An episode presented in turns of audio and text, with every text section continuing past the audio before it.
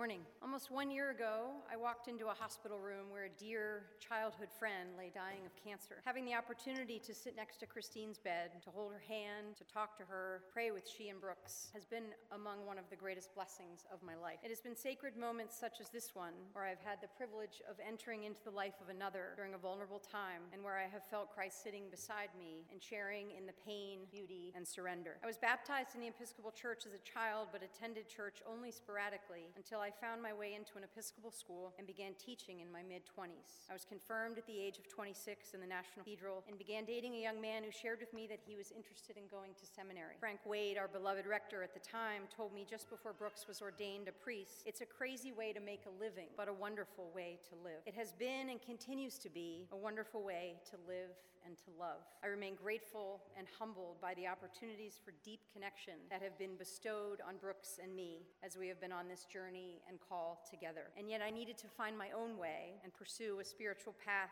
that felt right for me so that I could be nurtured and fed. I was searching for community and connection and found my way here to St. Columba's. A friend had told me about the Mothers Group when I was home with our two small children. The nursery school and this ministry provided an entryway for our family into this large parish. The sacredness of this group, the support system, the love, the camaraderie has been an integral part of my experience in this church. Whether it's meeting in room 203, at someone's home, supporting them during grief upon losing a parent, attending a memorial service or a child gone too soon, listening to parental struggles, or being in fellowship with one another, I have felt the power of the human spirit working in us and through us in this remarkable, ever growing group of women. Esteemed author and social science researcher Brene Brown defines connection as the energy that exists between people when they feel seen, heard, and valued, when they can give and receive without judgment, and when they derive sustenance and strength from the relationship. I have witnessed the power of the Spirit in other ministries as well, in loaves and fishes and on Grate Patrol I asked my friend Joe a few years ago why he volunteered at the New to You sale year after year. Because I feel seen, he told me, and because people seem to care about me. Joe was a guest of the water ministry and one of a small handful of amazing gentlemen who volunteered alongside us each year. I loved and cherished the relationships that formed across generations. Many of the people I met I would not have known otherwise because they attend a different worship service here on Sunday. We had time and space to engage in conversation as we folded, emptied, carried, fluffed, priced, and sold I was reminded that St. C's provided a sanctuary for Joe as it does for many of us, whether it's in the pews, the library, common,